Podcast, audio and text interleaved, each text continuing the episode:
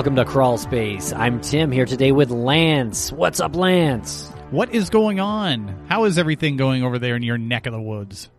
Oh, it's snowing right now, Lance, and uh, maybe the perfect time to play a conversation with our buddy James McMahon.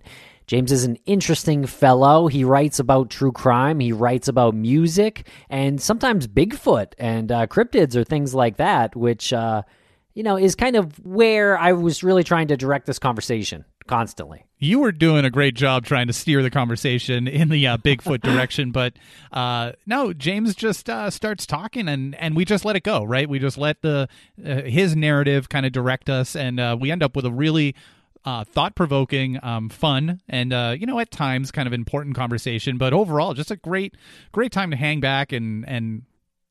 But overall, just a, a great way to kick back and listen to a cool conversation with a cool guy. Absolutely. And make sure to check out James's work. You can follow him on Twitter. It's at James Jam McMahon, and his last name is spelled M C M A H O N. He writes a lot of articles, so you want to check those out. And he also has a mailing list called Spook that is very fun.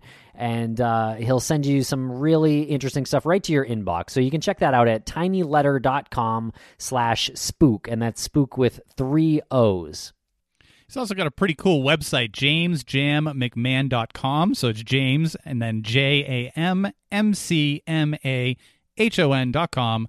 And uh, you can check out all of his past works, including that spook link that you were mentioning there, Tim.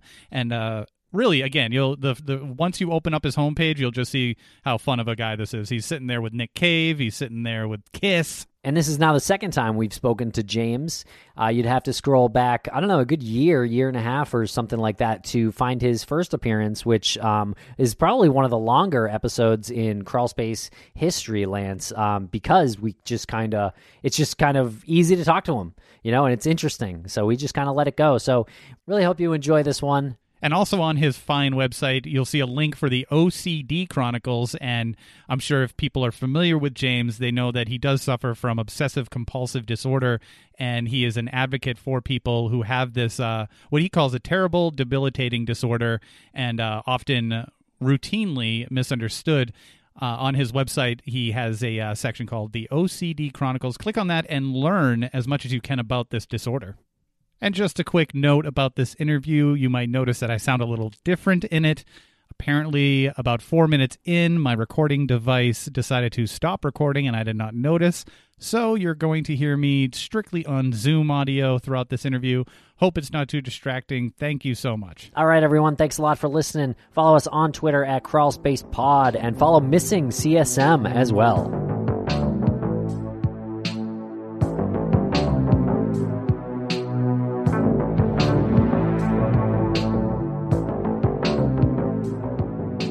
Welcome back to the podcast, the one and only James McMahon. How are you today, James?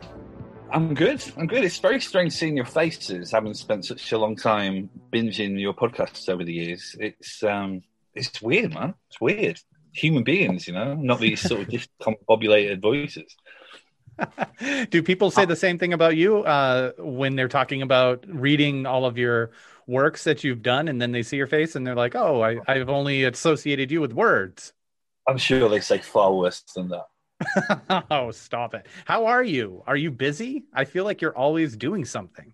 Yeah no i am busy actually at the moment. I, I appreciate you saying that because i really do try to throw myself into the stuff that i do.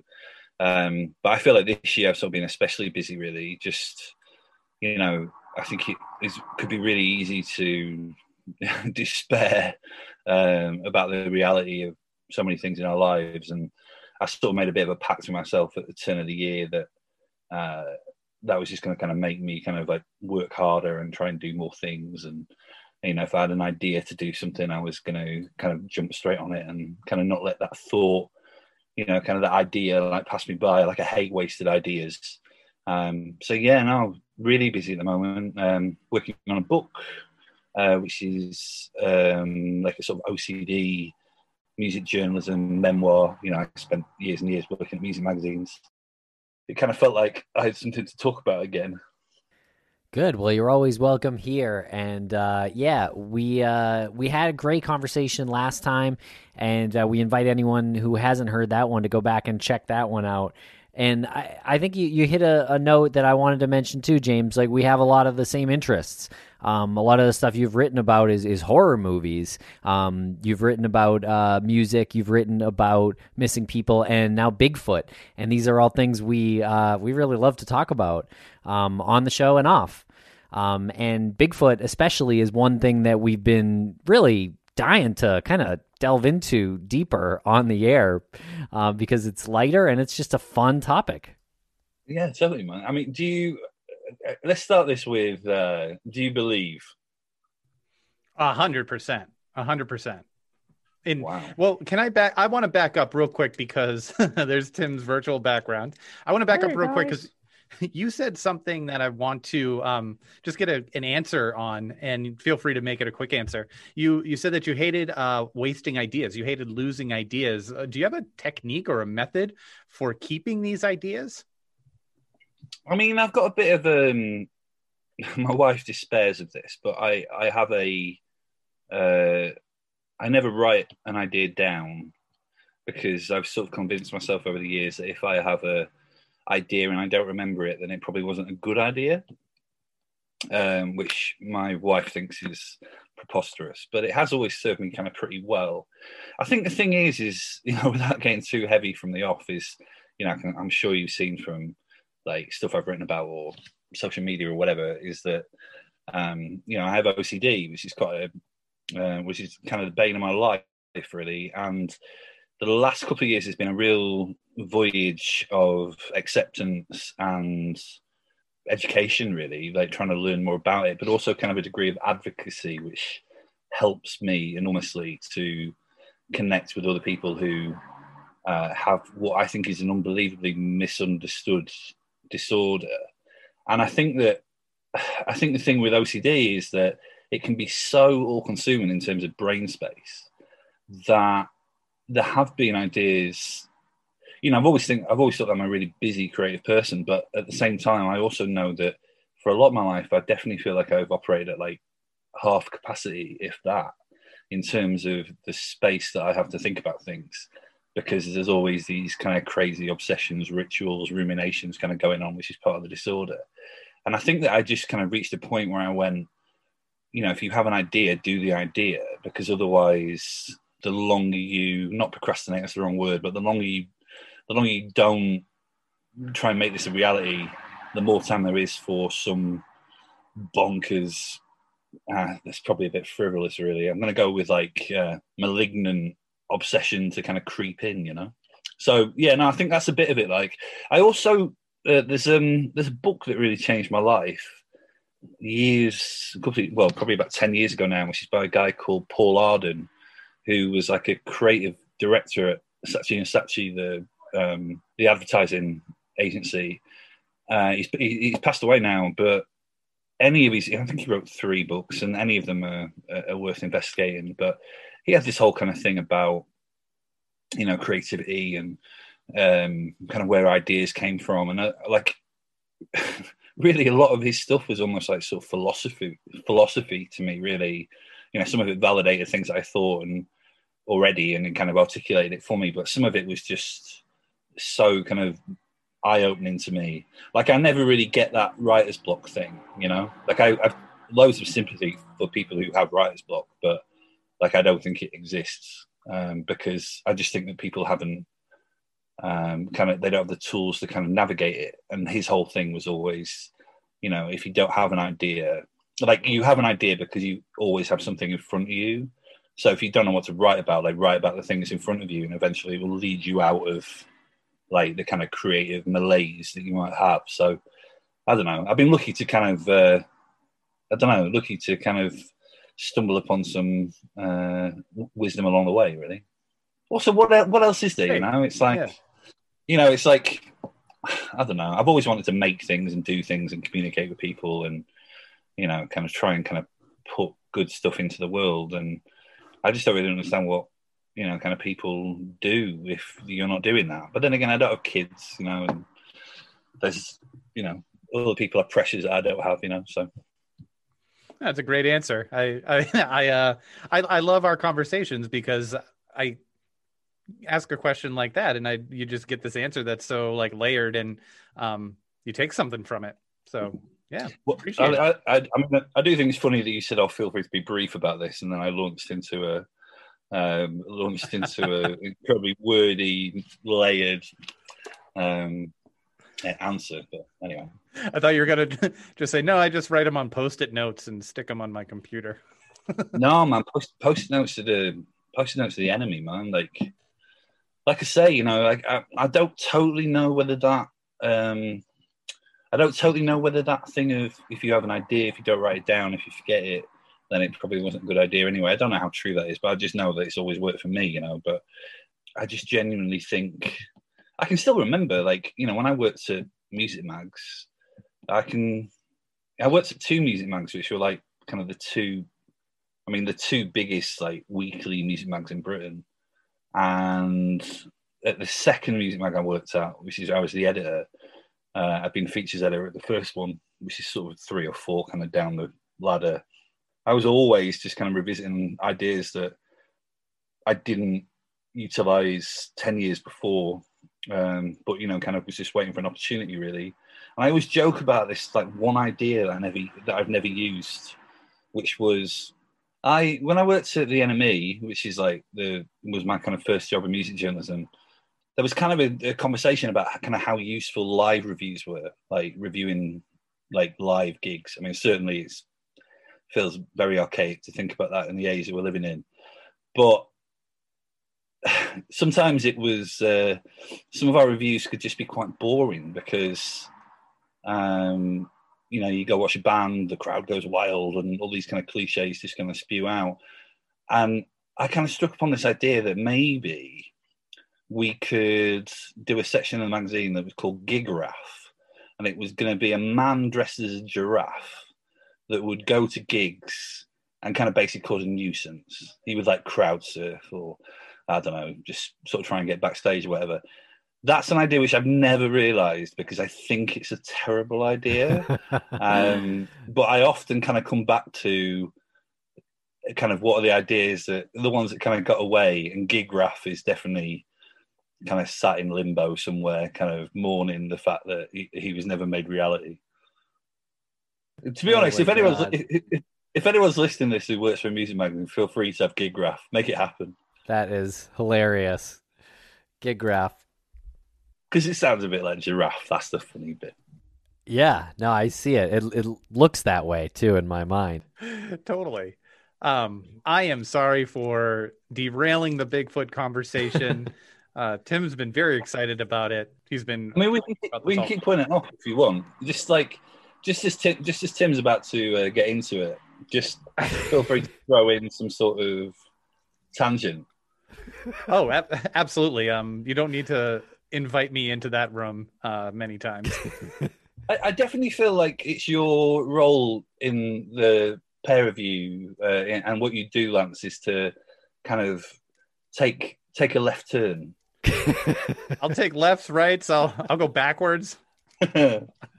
I'll travel in time.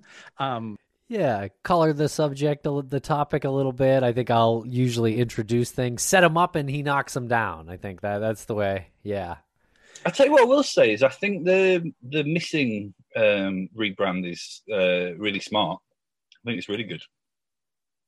I think when I first, uh, I think when I first heard it, much like any, you know, much like anyone is with change. I was a bit like, what are they doing? They've lost their minds.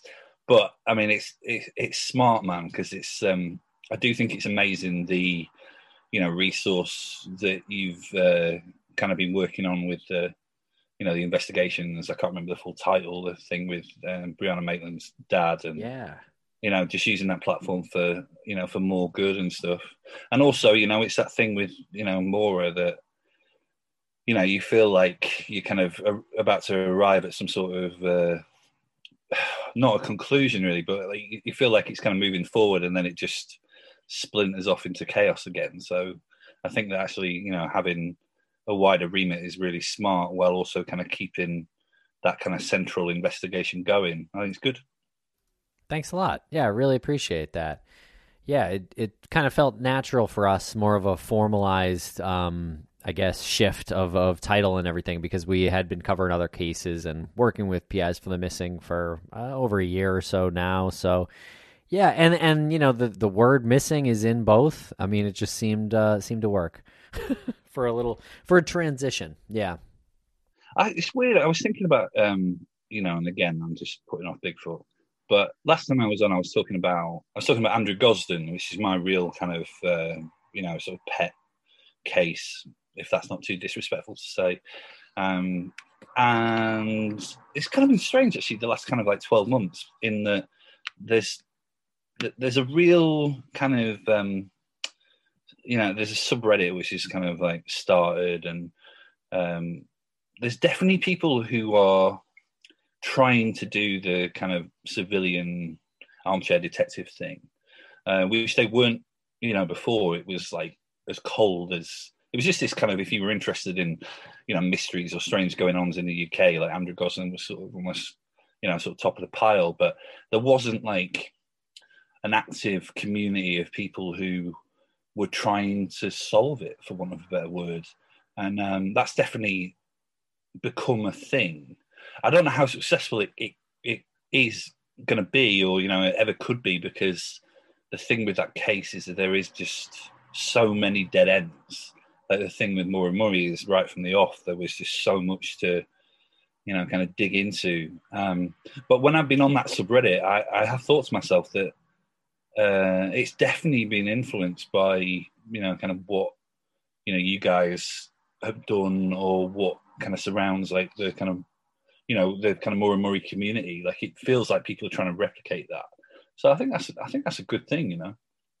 But I also think as well that some of the chaos that you guys have experienced with Maura Murray has already started to creep into this Andrew Gosden stuff as well, because you know there's been a case of a couple of people getting named on you know Reddit that shouldn't be named, and you know people kind of making speculative claims about uh, you know people that there's no evidence to kind of attribute to them. So it's definitely a kind of there's definitely two ways of looking at it, but it is hard to kind of spend any time on there, which I will do at four o'clock in the morning whenever I can't sleep, and not think about you guys. You know.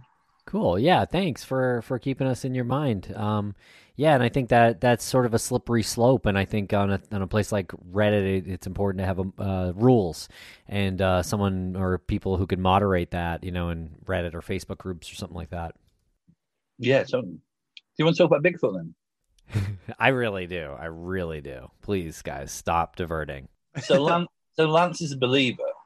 Oh, I'm totally a believer. Um, and I wish more people were believers. Uh, you know, we I don't know if you're familiar with this gentleman, Christopher Garetano, but he has a show and we we do a, a show on our network with him. But he said, you know, it's just like hard to imagine that there are things in such deep areas of the wilderness that are what are I have have that don't have the capability to watch us and know to hide and know that you know we're we're we're we're not a friendly i mean that's not exactly what he said but we are not the only things. And it's like with aliens too. You know there's there we are a bit arrogant if we're thinking that this is the end all and be all and there's no other life form that has achieved any sort of intelligence close to what we have. So i fully believe that there could be something with almost our intelligence out there deep in the woods, getting the occasional uh, sighting from time to time, and and knowing enough to see us and watch us from the distance and and and retreat when necessary. Um, quick anecdote.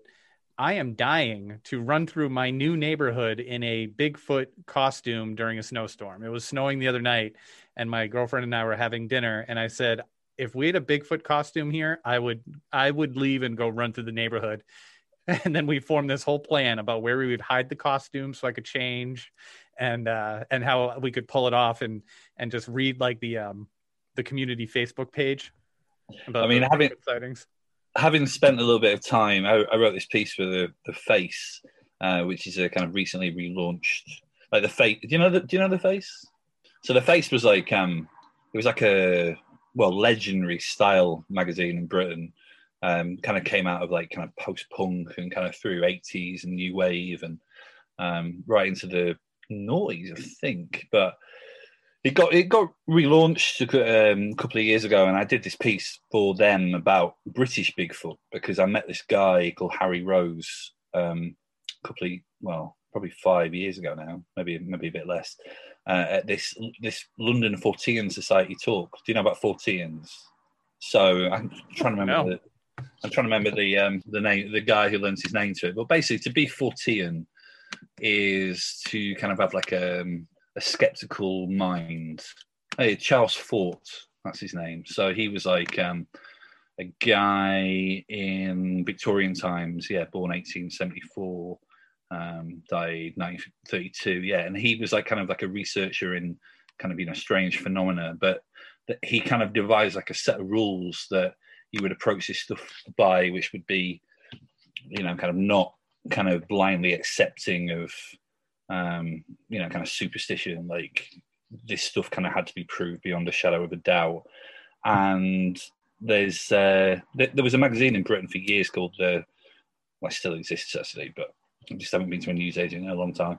Uh, called the Fortean Times, which is like a, a magazine about strange phenomena. And there's like a society that meets in London called the London Fortean Society, and they'll have talks every um, every month about oh, I don't know, like um, Spring Jack, you know, that was a kind of a, a rumored cryptic, uh, cryptid stroke, um, kind of supernatural entity that terrorized Victorian London, or um, I went to one that was about Bella in the Witch Elm, which is a kind of famous unsolved murder um, in Birmingham, I believe, where they found like human remains like inside a tree, and it kind of points to some sort of some kind of ritual, you know. Anyway, I'm being very long-winded, but I went to this talk about British Bigfoot. I met this guy called Harry Rose, who is a photographer who'd gone and spent a load of time out in Wales. Um, looking for British Bigfoot or the Green Man, which is is kind of it's known in that part of the world, and just kind of like love the idea of you know Bigfoot's as American as anything I can think of. You know, it's Ronald McDonald or you know Bill Clinton on a saxophone or whatever. It's like a, an American icon, you know. and I love the idea of this kind of British take on it. I think that like it's strange, you know. I mean, I, I don't I just I do believe in some quite strange things within Britain, which is obviously such a small landmass compared to where you guys are. But you know, I believe that there are ABCs, and I believe there are alien big cats, is what you would call it. Like, you know, there was a quite a famous case where I'm from in South Yorkshire of you know some people who thought they'd seen a tiger, and you know, I think stuff escapes private collections and things like that, but. I'm not sure that I, my personal belief is I'm not sure that you know Britain could sustain um, you know an intelligent humanid life form, but on the occasions I've been to the states, like you guys are like, um, how far are you from Boston? Oh, very close.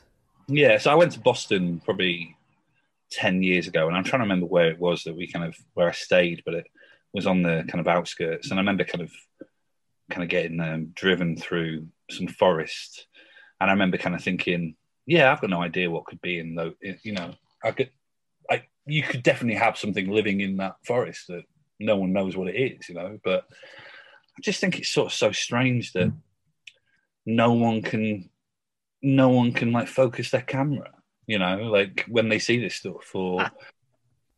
What are you talking about, Patterson? Patterson Gimlin. Look at that. I mean, this is the thing, though, man. It's that's been, that's been disproved like so many times. What? Well, I mean, again, though, it's like it's almost that sort of uh, kind of Mulder, Fox Mulder thing of like I want to believe. Really, you know, it's like I almost kind of don't. I almost kind of when people want to when they want to like critique this stuff, it kind of irritates me. I went to stay in um, you know about Nessie, obviously, right? Yes, definitely. So I went to Loch Ness again, sort of maybe like five years ago, and stayed right on the kind of shore. And like I've been obsessed with the Loch Ness monster since I was a little kid, and I was like, I mean, I was convinced that I would kind of wake up one morning, like step onto the patio of this hotel we were staying in, which was like this kind of old monastery on the banks of Loch Ness, and I would just see Nessie. Like that was like how things were supposed to be. Like I dreamt of that since being like a little kid, and I came away from it basically sure that Nessie didn't exist, and you know because there's like some visitor centres and that explain the kind of science of it and things I've never really kind of bothered to actually sort of dig into. Really, I just like the idea of there being a you know kind of a prehistoric hangover living in this massive kind of space of water, but. I just came away from it just feeling really miserable. Like I want, like I don't know, man. Like I want to believe, you know. Like I, I almost kind of preferred believing and that being based on no factual basis rather than actually coming away and being a realist, you know. Well, how dare you wait for evidence uh, with this kind of thing? I, I don't. What are you What are you doing? It's not. I mean, it's not an age to. Uh, I mean, ev- evidence isn't like really in, in, in fashion right now in so many elements of the world, isn't it? Does not yeah. feel that's one of the things that like 20, um, 2020, 2021, it's really ruined conspiracy theories for me. I love conspiracy oh, yeah. theories. I can talk conspiracy theories all day, but conspiracy theories are basically ruining the world. Like I miss the days when conspiracy theories were fun. Yeah, harmless. Yeah. Uh, how fun was it to discuss uh, flat Earth or Bigfoot? But you know, like discussing flat Earth and and trying to disprove it, and there was really no danger there, right? Those or or there was no perceived danger. I just saw a documentary. I forgot what it's called. I think it's called uh, "Searching for Flat Earth," and it all connects to QAnon. Everyone who was into flat Earth somehow was connected to QAnon, and I I thought the same thing. I was like flat earth used to be something that was that would challenge like the your your your brain as you tried to explain why it didn't exist to flat earth believers. And now again it felt harmless. But you're right. Like these conspiracies are no longer harmless. They're no longer they're no longer fun they're they're no longer a conversation that can just end with a laugh but but the paranormal stuff that that can still have paranormal yeah the Proud Boys aren't going to ruin Ghost for me. You know, like I refuse to let that happen.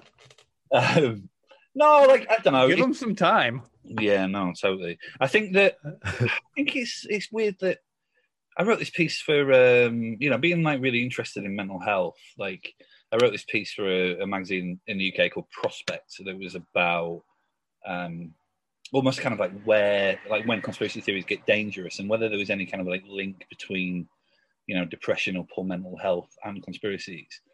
Um i'm, I'm very kind of like cautious about kind of you know playing amateur psychologist and like diagnosing people without you know knowing what i'm doing basically. But I, have, I thought wondered whether there was any kind of like link between like depression and a belief in conspiracy and there's been loads of research that's been done on it that suggests there probably is. And I do think that, you know, you probably don't need a, a doctorate in this stuff to think that the um, dislocation that people feel in the modern world probably kind of ties into, um, or, you know, kind of the lack of faith in institutions, government, or, um, you know, kind of those established systems that sort of basically kept the world ticking over to a degree then being eroded has kind of led to people kind of believing this kind of strange stuff. And I have had a couple of friends who, you know, really close friends who thankfully come out the other side that, um, you know, have said some strange things to me. And like when I've dug into it a little bit more, I've realized that the problem really isn't that they sort of believe this stuff per se, but that they've had all the problems in their lives. Um, not that that's a kind of like oh, you know, let's look at everyone who was at the kind of capital riots and kind of feel sorry for them. But I do think that it says something larger about the state of the world as opposed to just people believing crazy stuff. It's it's weird. Um, in that Bigfoot piece that I did for the face, Harry Rose, one of the guys I speak to, he very similar to me was like obsessed with Bigfoot as a little kid love the idea of there being, uh, you know, kind of in, like another intelligent life form kind of doing their thing. And he kind of realized that when, he realized when he was in, um, you know, when he was in way over his head, like in a tent kind of up a hill in Wales, kind of two months in, he realized that this really was about like the death of his dad. His dad had died, um, you know, kind of not long before, and this was really kind of him almost like trying to connect with like a, a memory of, you know, kind of when things were happier, like when he was a kid, or this was kind of like too much space in that, you know, too much kind of space in his head, or too much time in his hands, or whatever. And I do think that, I don't know, almost like the sociological side of this stuff is almost as interesting as the mystery itself. You know, it's a bit like what you guys were doing in the beginning with your um, Maura Murray documentary. You know, that it was almost it was not so much well, it was it was about the kind of the mystery, but it was also about the people who had kind of taken this on Absolutely. Yeah. And uh, yeah, we have a guest um, that we just interviewed this week coming up on Crawlspace. His name is Jitarth, and he was a uh, QAnon follower. And he sort of theorized that trauma led a lot of people to, like personal trauma in people's lives, led them to becoming, um, you know, really into that conspiracy. So I think what you're saying is a lot of what that person said, who, you know, he would, he would know, I think, in a lot of cases. I, I, I really did, without being too kind of like of a too much of a doommonger about this. Like I do really wonder what you know what what we're going to be like if there is a, a, the other side of COVID because I just think people are just rattling around in their heads. You know, um, it's sometimes so strange. You know, like having when I was on about OCD, like you know, OCD is so I can't even explain what it's kind of like if, if you kind of don't have it.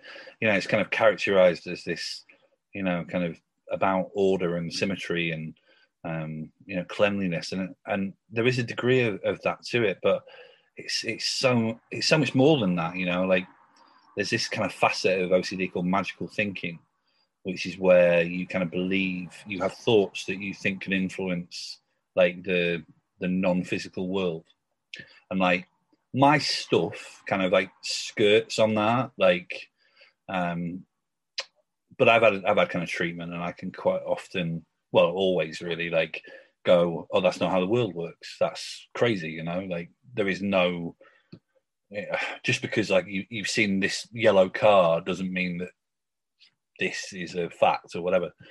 And there is times sometimes where I just think, you know, being part of that kind of community and we're like some of the sanest people I've ever met, you know. And like, and yet there's all of this chaos going on in our brains. But people who are just kind of being pushed to the fringes of society just think things are far stranger. I think. Do you think that there is some otherworldly type uh, force that is yeah, conducting this? I do test on on humanity because it is a test. Uh, I mean, that's uh, that's not where I thought this was going to go. I I mean, it's weird, man, because it's like, you know, I, again, like, I often think with, you know, the thing with, so that I had a thing for years with like coincidence. You know, I would have like like like the strangest coincidence. You know, like I would listen to a song, and I would find out, you know, kind of 15 minutes later that like the person who's written that song had died.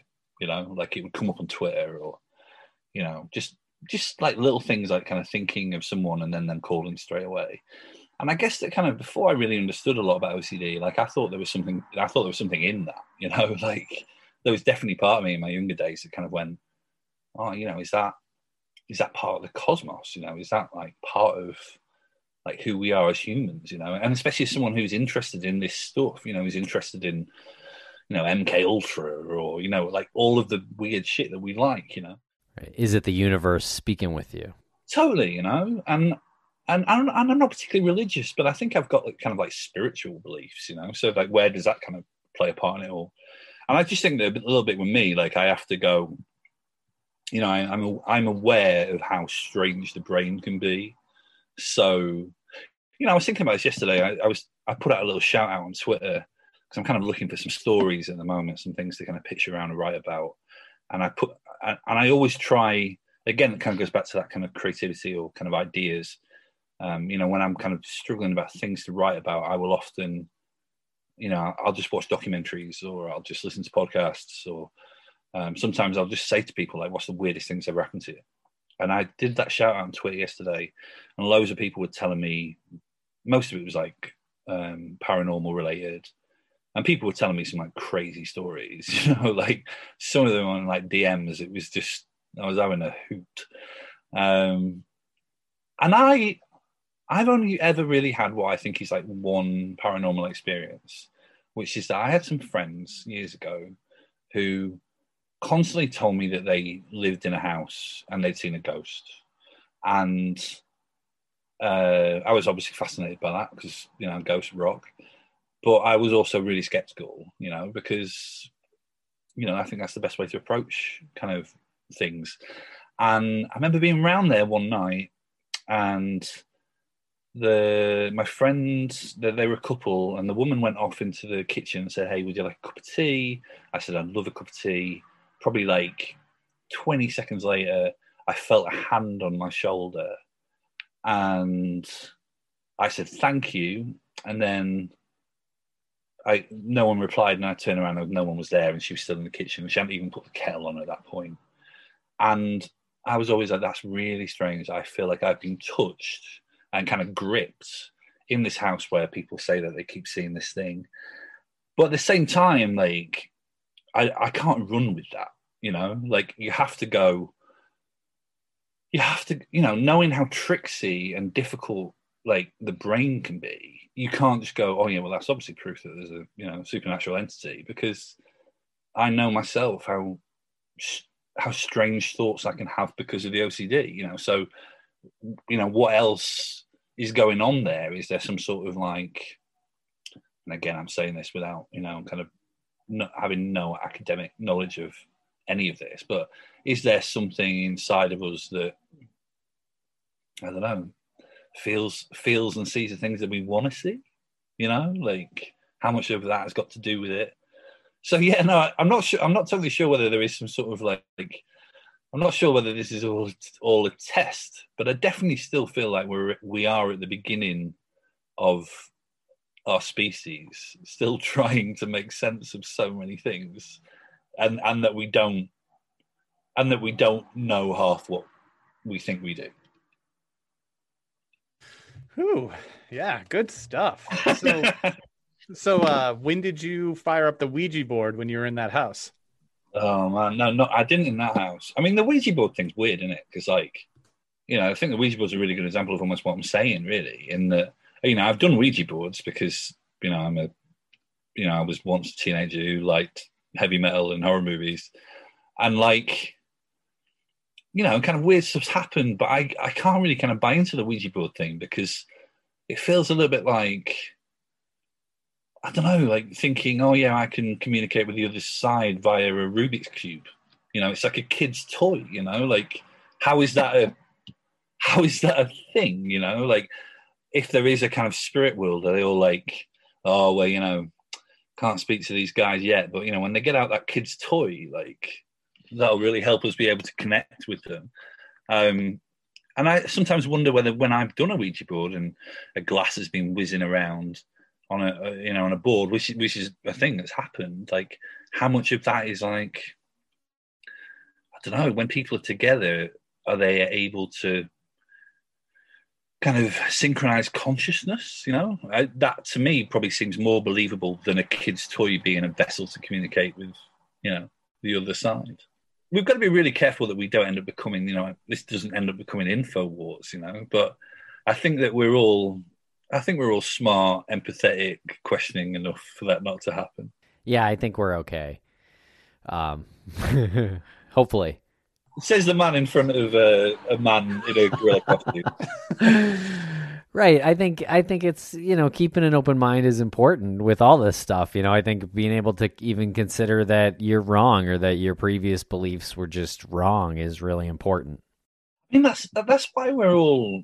I think that's why we've all been led to this stuff, really. Anyway, isn't it? Like, I think we all want to. I think for me, I've questioned so much. Like, what is it that you know, what is it that interests me about this stuff? And I think it's kind of wanting magic to still exist in a sense. I don't think it's any coincidence that when I was a kid, I was obsessed with like magic shows before I was obsessed with any of this stuff. You know, I don't know. I definitely feel like we are kindred spirits. You know, in this way. Like, what kind of led to it for you guys? Well, I think you you just hit on something there too. Like, uh, you know, I do want to believe in this stuff too, and I want to believe in magic. I want to believe in Bigfoot and ghosts and aliens. And a big part of me, when you asked that question, I was really thinking about it about Bigfoot. Do I believe? And I think my answer would have to be the same about Bigfoot and with um, deep space and with deep sea. I think there are things there that we don't know yet. Um, and I, part of me thinks anything less than being open about that is too close minded. Um, but I admit that there's not any solid proof yet, and and that's kind of weird. Um, a part of me was kind of trying to joke a little while ago about uh, what could help depression during COVID is declassification of uh, UFOs, but that's just me kind of hoping. I mean, UFOs are like a no-brainer, right? okay, I think they're all in the kind of in the same bucket. Um, and and you brought up one that I never even heard of. ABCs, a alien big cats. I'm all about it. Let's let let's, let's talk about right alien in. big cats. well, well, tra- transporting or or a shape a shapeshifter, right? Lance, Lance automatically assumed Bigfoot was less intelligent than humans. How do we know Bigfoot isn't more intelligent or have the ability to shapeshift? I'll go on mute now. I mean, I think that, I think I think there's sometimes something in um, I don't know. It's like you know we you know we think that we are this you know the smartest species you know on the planet, but at the same time, there are days when I kind of you know I'm sat at my laptop where I'm like, we have got life completely wrong. Like you know like I've got guinea pigs right, and like you know they are my pride and joy, and me and my wife will sometimes just like stand and look at guinea pigs, just like you know just with hay all over his face, like just having a whale of a time and think have we really got it right? You know, when I'm scra- I'm scrabbling around on a Sunday night trying to do a tax return, or you know, she's she works in music. You know, she's stressing about the music industry falling apart because no one can tour or whatever. There is part of me going like, would I be happy if I was a guinea pig? I think that like, um I mean, for me, that's You're like about the ABCs. ABC, Sesame Street. I think that that one's really. I mean, that one's just obvious to me. You know, like because a lot of this stuff just comes down to like you know, just just comes, comes down to logic. You know, like there are loads. So in in this case, you know, there are loads of zoos in the UK. I'm, you know, su- I've always been really super interested in like wildlife and the natural world and stuff. Like, you know, me and my wife kind of joke that, you know, we don't like go to the pub. Like, we'll go to like a wildlife park. It's like a thing for us, you know. And like I've been to some places that really, really should be shut down, you know, and like you go, I think that that animal could get over that fence, and I'm not totally sure whether anyone would even notice, you know. And like there have been loads of stories like that in the UK with the Bigfoot, um, the British Bigfoot story that I wrote. When I kind of dug into sightings in the area I went to, which is Thetford Forest, um, which is in kind of like Norfolk, um, Suffolk in in the UK, like there'd been sightings of like bears there you know, like in in the seventies. And obviously, like bears aren't like indigenous to like Britain, but you know, when I was a little kid, like you know, before like society knew better, like circuses were all over the country. Like I'm, sh- you know, I definitely remember going to the circus as like a little kid and like seeing like performing animals, which makes me shudder thinking that you know the memory that that was a thing. But you know, people lose stuff. You know, like you know, what's to say that like, you know, someone didn't lose a bear? You know, people were talking about seeing bears in the, you know, 70s and stuff. So, and I also just think with like the whole alien big cats, is like British people have been talking about seeing wild cats, not like not wild cats, but like seeing big cats, panthers, leopards, and so on in Britain for, you know, decades. So that for me is like a, a no brainer. The same with like the UFO stuff is that if you really allow yourself to think about like space, time, galaxy, all of that. I mean, firstly, I think it's a route to madness because how could you ever comprehend that? But of course, there's aliens, you know. Of course, there are, you know. Like that's of course. And and to be honest, there was a point last year, following the news cycle, where it was you know, every day was just like this roulette wheel of weirdness where I was like, it's going to be UFOs next. Like aliens, this is this is it. Aliens are going to get confirmed like any day now, and I still think that that's going to happen. And this is a time scale based on you know no evidence whatsoever. But I, I my gut still tells me that's going to be soon. You know, I'm like fairly certain of it. You know. I, think you're. I kind of feel like you're right, and I agree. It's not based on much, but there are there have been a million sightings like uh, over the years. But I, I, mean, mostly starting in like the 50s in America, at least uh, from my perspective, uh, over on this side of the pond. But um, the government has been declassifying more and more documents recently. The video lately that was really uh, interesting, and more documents lately that I haven't really dug into um, yet. So I think there's some hope there. But okay, if you don't believe it, if you don't believe in Bigfoot, wh- where are all the sightings from? Every single person is making all this stuff up. Well, I mean, your co-host, you know, the like Lance, the great Lance, has basically just talked about his desire to wear a gorilla costume and go running through the snow. So, just gonna say, like, yes, exactly. so I think that that's you know that explains a lot of it. You know, like, I mean, there are like all the time there are people who, I mean, every year there are species that we thought were extinct that you know turn up on people's radars. So, the idea of there being a new species or an undiscovered species, I don't think is totally beyond the realms of comprehension. And I think that with Bigfoot, when you start digging into it and realize that every country, whether it's like the the, the Yowie in Australia or you know the Green Man in Britain or whatever, like every every society has um, has their own Bigfoot, you know, their own version. So you know, logic would suggest there's maybe something in it, but you would have thought by now, like we would have found a carcass. Well, um, I do want to mention that uh, Boston actually does have its very own Yeti. Um, and this happened a few years ago during a snowstorm. Uh, the Boston Yeti that you can Google, and uh, it was actually a, uh, a, Somerville, Massachusetts resident named John Capopiano, a 30 year old uh, guy who uh, decided to dress up as Yeti and walk around during the blizzard. So this this has been done before uh, in Boston specifically. Did he say his name was Lance? Amazingly, no. I mean, yeah, Lance would be a copycat. I would. I, I totally forgot about the Boston Yeti. That was during that brutal winter where we had just we just kept getting slammed by snow. And you know what that did?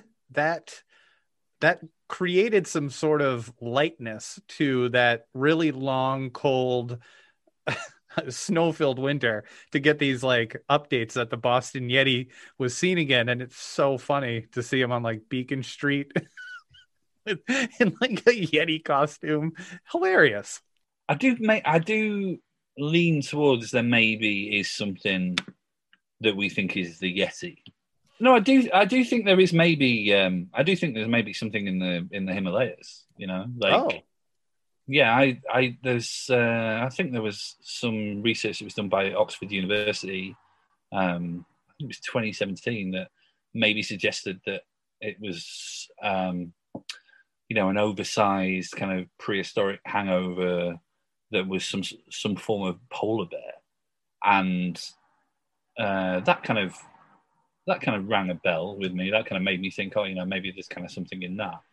Um, what I was going to say was my real uh, the wormhole I that I am so well wormhole rabbit hole I'm so kind of far down at the moment is where do you stand on the smiley face killers?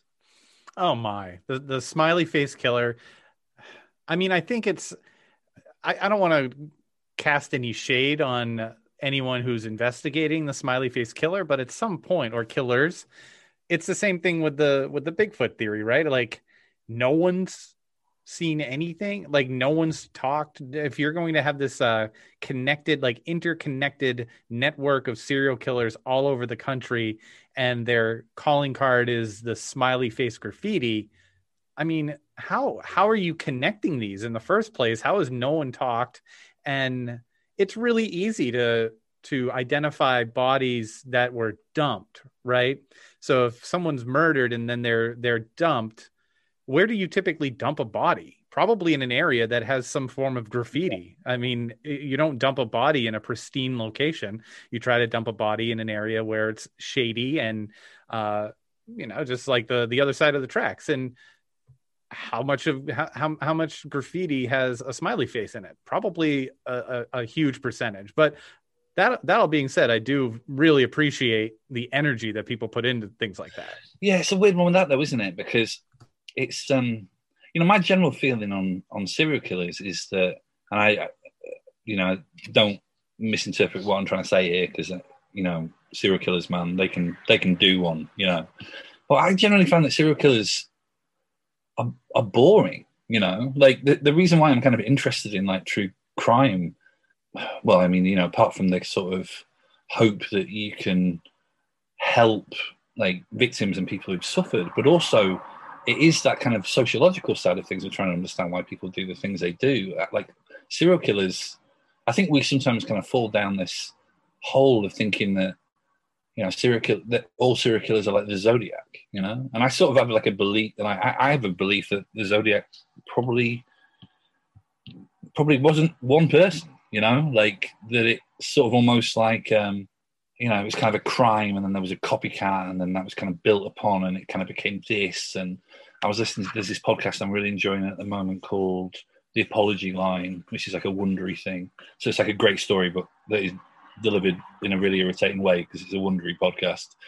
But it's this story about this guy in New York who basically kind of like went around the uh, went around Manhattan like printing a phone number on a piece of paper saying, you know, if you've done anything wrong in your life, like, you know, this is an opportunity to call and confess. Like, I'm not in tandem with the police. It's just somewhere to go and like, you know, unload um, your wrongdoings, absolve yourself, basically you know, and there was a guy ringing up saying he was Zodiac, and there was no way he was Zodiac, but you know, he, he had the whole kind of patter of, you know, this is the Zodiac speaking and everything that he'd obviously kind of like read. But that's the thing with the smiley face killers is that I think the people who do this stuff, you know, the people who take lives, like, there's no artistry to it, you know? They're not like Kevin Spacey. Oh, Kevin Spacey, yeah. You know, like, they're not like you know, in very few cases, they're kind of seeing what they do as like art, you know, or a craft. Like it's more carnal than that, you know.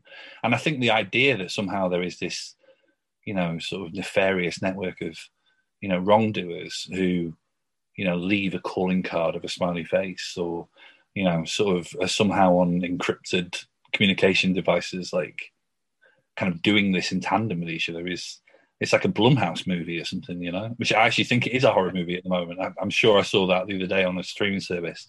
Do you not think that some of them are murders?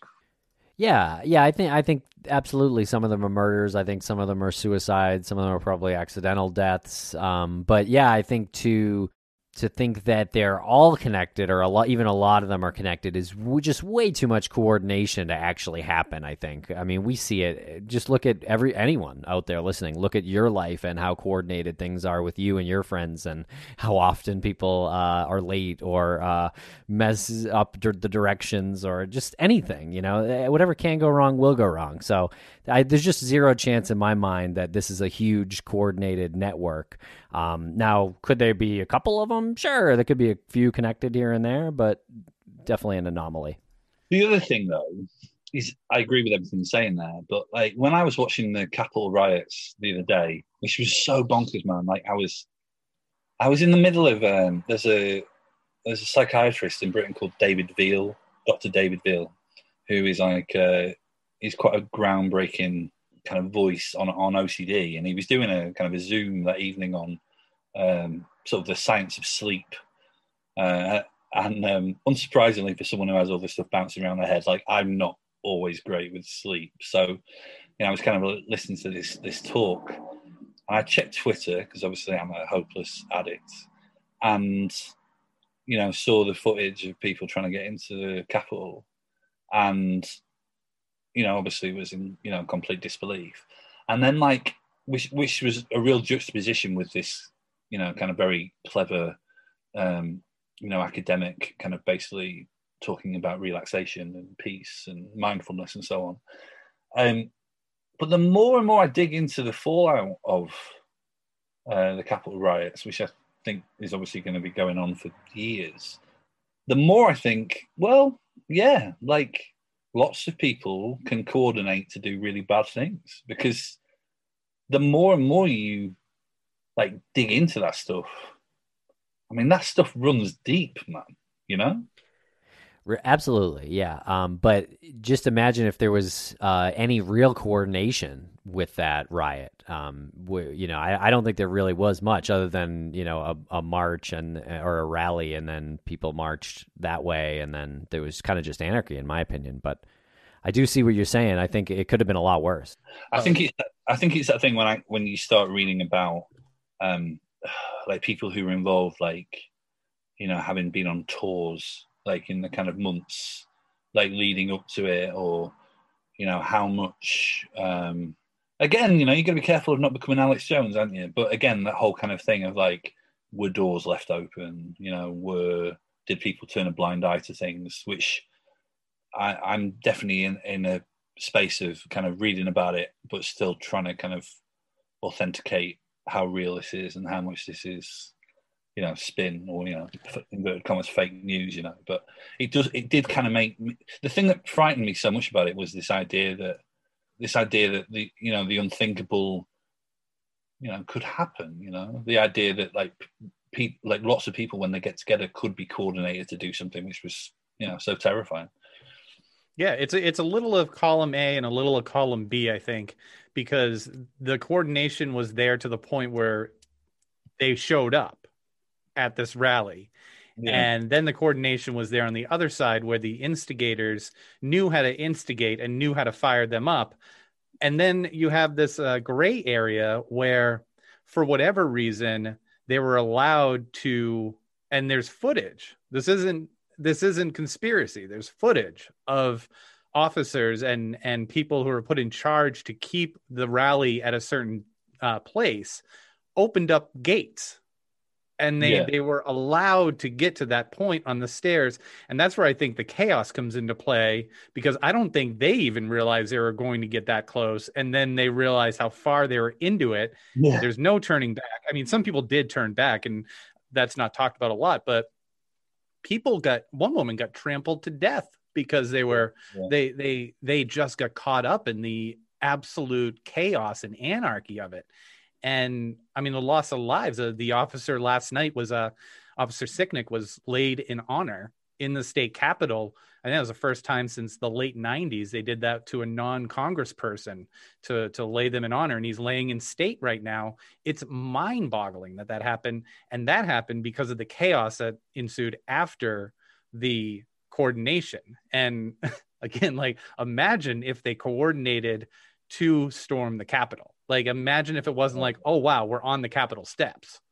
To like, yeah, no, I, I think that's I think that's a really good take on it actually. In that, like, it it wasn't it wasn't kind of this network of people who were coordinated, but there was a degree of there was a degree of that, and there was a degree of just like rabble. You know, like almost like like military, like um weaponizing like idiots, basically. It kind of reminded me a bit of like when I was a kid. Like I, I support a football team, soccer, proper football, and um, we had like a we had this kind of crazed, corrupt chairman. My football team's called Doncaster Rovers, which you know when you come and edit this, please keep that in because I'll do like the fact that the true crime community will be aware of Doncaster Rovers.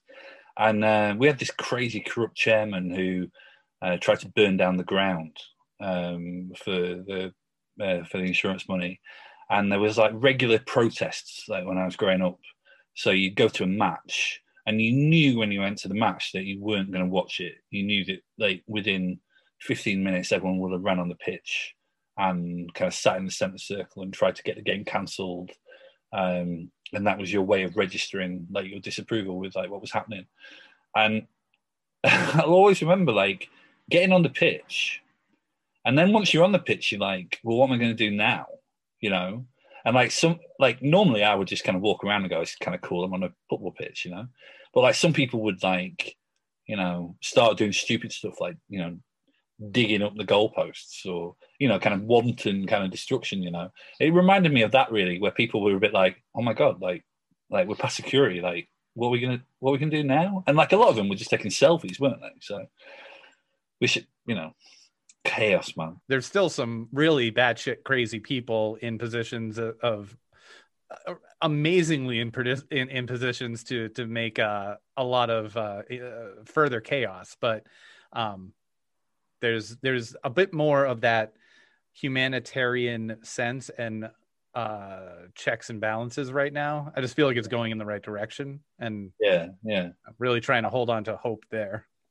I think there's that. I think that's almost kind of you know looping around to the stuff that we're kind of interested in, really. Like, you know, it's almost like kind of like controlled, like controlled weirdness, you know, rather than the actual kind of, you know, this like stuff that I've been obsessed with and thought about kind of all my life, and it's just not.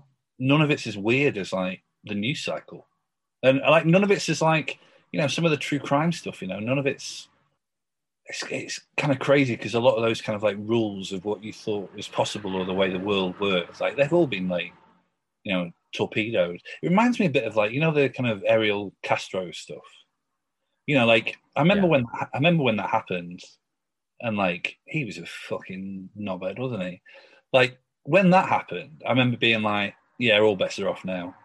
You know, like missing people. Literally, anyone could be in anyone's basement and I know that's kind of a really crass thing to say, but it really kind of changed my way of thinking about it. Of just going, "Oh, right, that's an evil that I didn't think was possible." So yeah, now sticking with Bigfoot, man. Bigfoot never lets you down. Bigfoot, uh, Yetis doesn't let you down. Uh, what's What's amazing is that I still don't know what the alien big cat is. Oh well, no, no, it's, it's I mean, they're not aliens, like, but alien in the sense that they're not like native to an area. So ah. it's the idea of people seeing. Well, uh, that said, there are some people who believe that they are shapeshifters, or there are people who, you know, there is a kind of subset with British Bigfoot, for example, of people who believe that. And this makes it more fantastical in my in my view. You know, it's like I can maybe kind of get on board with the idea that there is like a, a you know creature that you know we don't know what it is, but there are people who believe that it you know only appears to children, or you know it's um, you know the, there's almost something ex- extraterrestrial about it. But no, there there are people who believe that there are like there's like the Beast of Bodmin Moor. Have you heard of that? Have you ever been, have you been to Britain? No, never been to Britain, and I only know um, you said the Beast of Broadmoor only from your article where it references it as the likely starting point of uh, probably my favorite movie ever, An American Werewolf in London. I mean, the thing that's brilliant about Britain is that, like, it's just. I mean, it's not. That's not a phrase I've actually said very much very often. But the thing that's brilliant about Britain is that, you know, it's the modern world, but it, it's ancient as well. You know, like it's one of the things that's so interesting about um, I, there's a really good podcast. They'll like that I've read this, but there's a really good podcast called Weird Norfolk, um, which is run by a couple of women, uh, Stacia and Sophia, who I spoke to for that um, Bigfoot article, who uh, you know are, are in, based in Norwich. They're journalists. They're based in Norwich, and they do this podcast called Weird Norfolk, which is um, about kind of like strange folklore and um, not so much that kind of like weird goings on, but more sort of like the weird history of the place.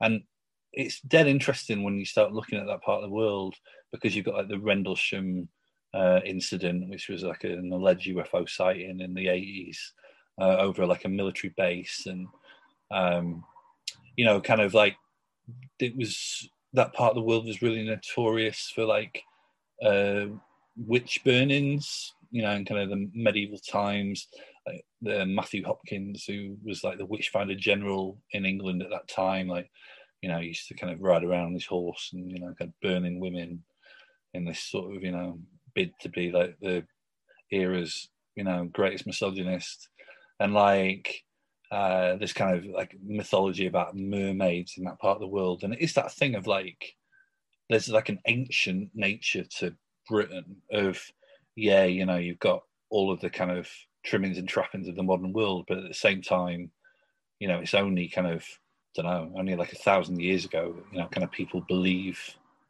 kind of you know they believe in kind of you know kind of pagan beliefs you know. I always think about stonehenge and just think that you know however many miles away from london you know like a like a two hour car journey from london there are these massive rocks in the middle of a field and no one knows what they are. That's crazy to me you know and it's it's no diss on America because you know so many things I love about America, but I always kind of think that when you go to like a big American city and you kind of go, you know, people say, oh, you know, this is like hundred years old, and you're like, my parents' house is like hundred years old, you know. Like, um, but you know, your I think your part of the world is like quite similar in that in regards. You know, how far are you from Salem? From Salem? Not far at all. Oh, I'm I'm like 15 minutes from Salem. Oh man, if I lived if I lived in your part of the world, I just think I'd go to Salem every day just to be oh. like, hey, I'm in Salem. In the over the uh over the summer, we went probably like almost every weekend.